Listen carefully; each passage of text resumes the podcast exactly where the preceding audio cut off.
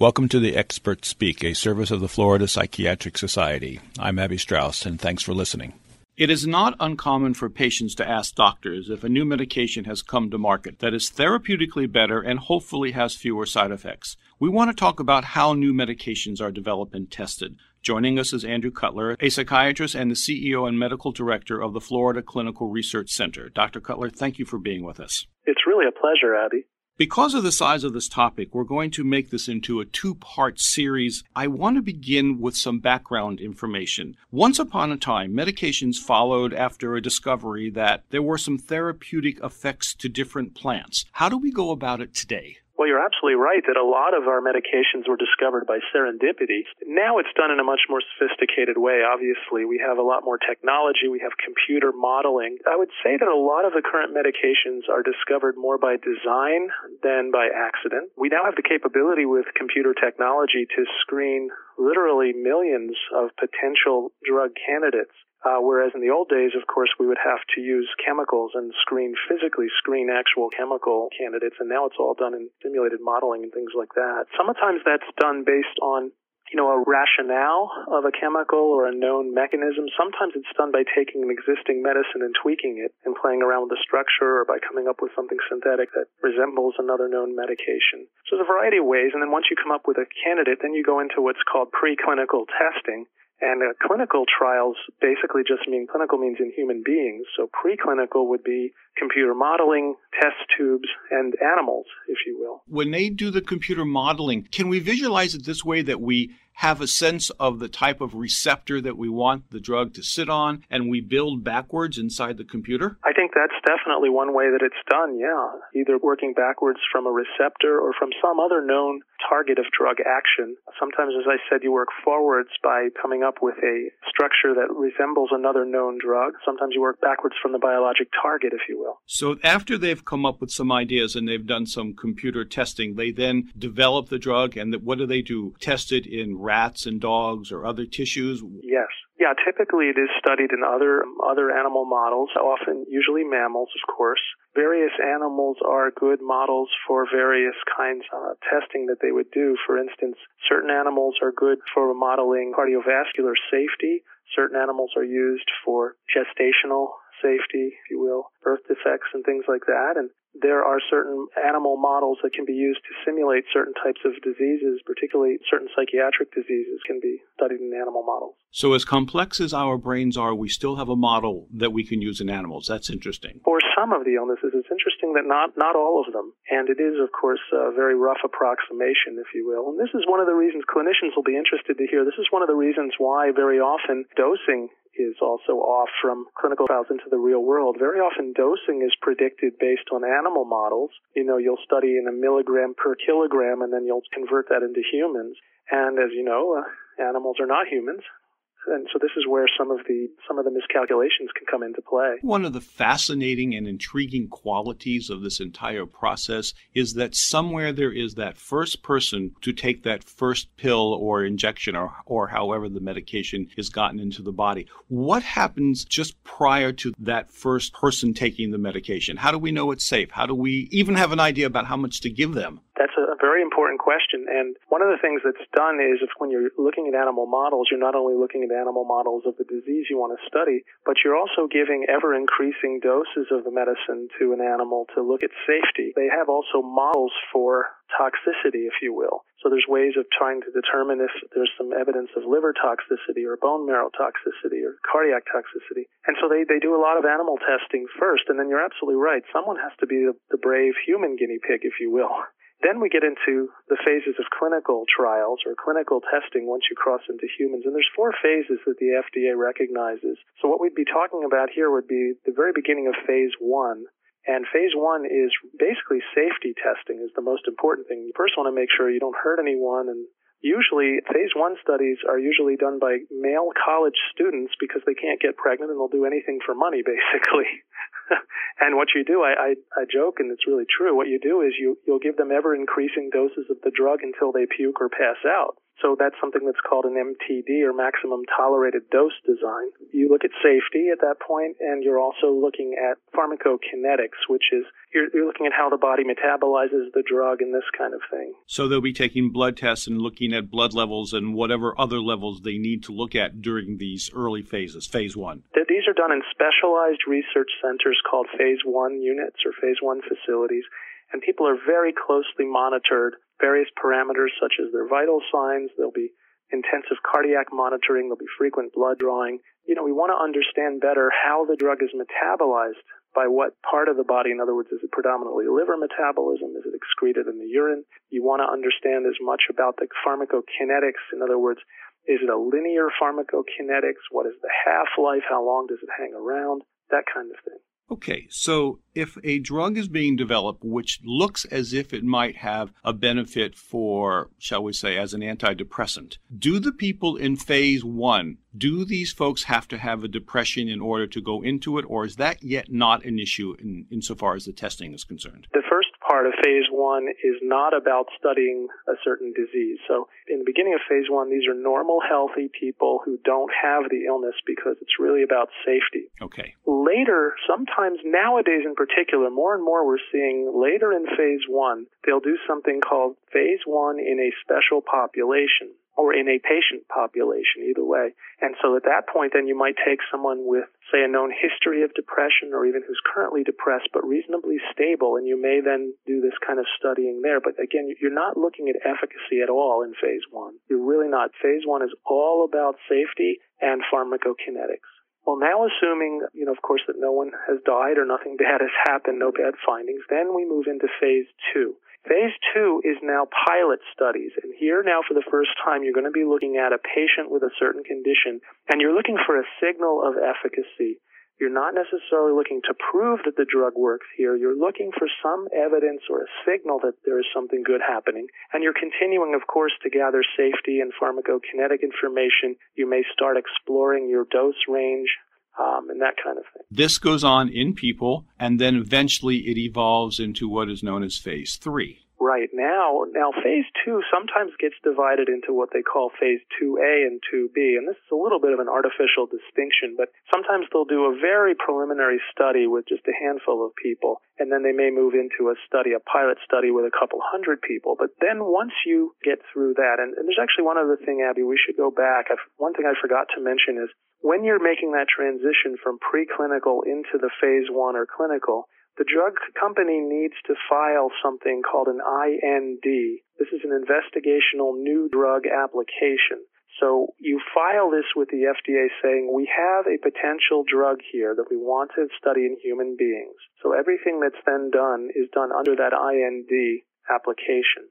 And the reason I mention that is because now we decide, okay, this looks like it might be a real drug now. It may work, it may be safe.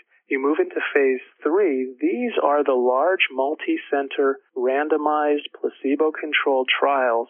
These are often called registration studies or pivotal studies because those are the ones that are then collected and submitted to the FDA. Now, if you do a phase three program and the studies look good, now you submit to the FDA, but you also submit a second application called an NDA or a new drug application and this is your application for the FDA to approve you to market and sell the medication. Phase three studies can be rather large. They almost need to be rather large, yeah. In order to get a drug FDA approved for psychiatry and for many other indications in the United States, you need to have at least two different studies that are both positive. And by positive, in the United States, you have to be statistically better than placebo. And it's interesting, Abby, that we're the only country in the world that uses placebos. Every other country in the world would study one drug versus another gold standard established drug. And as long as the new drug is as good as or better than that drug, that's called a non-inferiority design because you're not inferior to the other drug. That's how you get approved. Whereas in the U.S., we have to show statistical superiority over placebo. And to do that, sometimes it does take large numbers to overcome the possibility of a random difference or a random finding.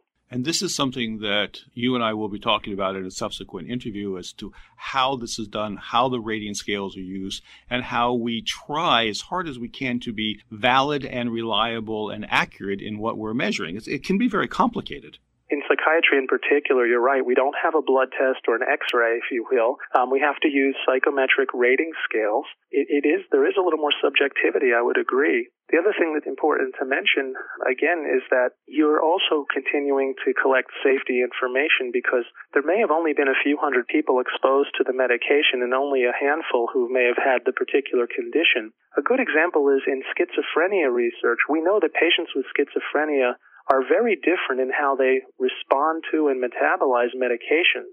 So you need to collect a bigger sample of patients, particularly with schizophrenia. This is also true for bipolar disorder as well. With all of this, then, obviously people are being exposed to things that by certainly by phase three are not considered particularly dangerous. We've already ruled that out. But how is research monitored to make sure that it is safe and always on the up and up? What's the process that goes parallel to the actual giving the patient a drug? Well, there's a very elaborate FDA regulatory process, if you will. There are a number of different, actually, United States laws that relate to studying medications and doing testing in human beings. Collectively, this is referred to as GCPs or good clinical practices. And literally within the GCPs are included United States law, and it's actually termed CFR or Code of Federal Regulations. And there are certain sections of the Code of Federal Regulations that apply to this and there are very specific guidelines that we need to follow and ways that we do things has to be done very precisely and then we are monitored and there, there also uh, are some protections put in place for people who may want to join a clinical trial there's uh, got to be an independent ethics committee or review board that reviews the protocol which is the proposed plan of the study they review any kind of informed consent forms that are used and any materials that may be recruiting materials that may be put in front of a potential patient patient. And they're doing all this to protect the rights and the welfare of a patient who might want to do a study. Also, the FDA itself can come out and visit sites, and they often perform inspections of sites, and they're very thorough in those inspections. If there are findings, you can even be either given a warning or you may even be prevented from doing future trials. Is this one of the reasons why research is so expensive? Well, it's interesting that I always joke if aspirin or penicillin were being developed today, they would never make it to the market.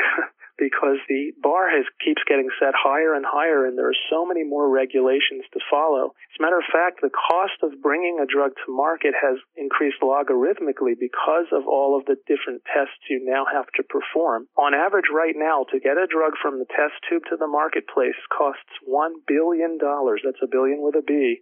And so this is part of the reason. Now, another part of the reason is that there are many failures along the way, and so it takes a huge investment to put enough drugs through the pipeline, if you will, to get one to go all the way through. One of the things I think that people might not also appreciate that sometimes a development is not really to look at a new molecule per se, but perhaps at the delivery system, how the drug is put into the body. And a lot of the old molecules were known, we know their efficacy, but there were problems. And so they are looking at new release mechanisms, put it into a patch form, and, and things like this, put it under the tongue. It's, it's a fascinating, very broad endeavor to get a medication into somebody in, in a safe manner. Sure, I'd say this is an area, a very active area of research. Um, I kind of joke sometimes it's like an old wine in a new bottle. You know, you find these older established medicines and put them into an extended release, or as you mentioned, a patch or some other kind of delivery mechanism. And you know, the bottom line is that you want to try to find a medication that has some advantage either in, in efficacy or safety or in ease of use.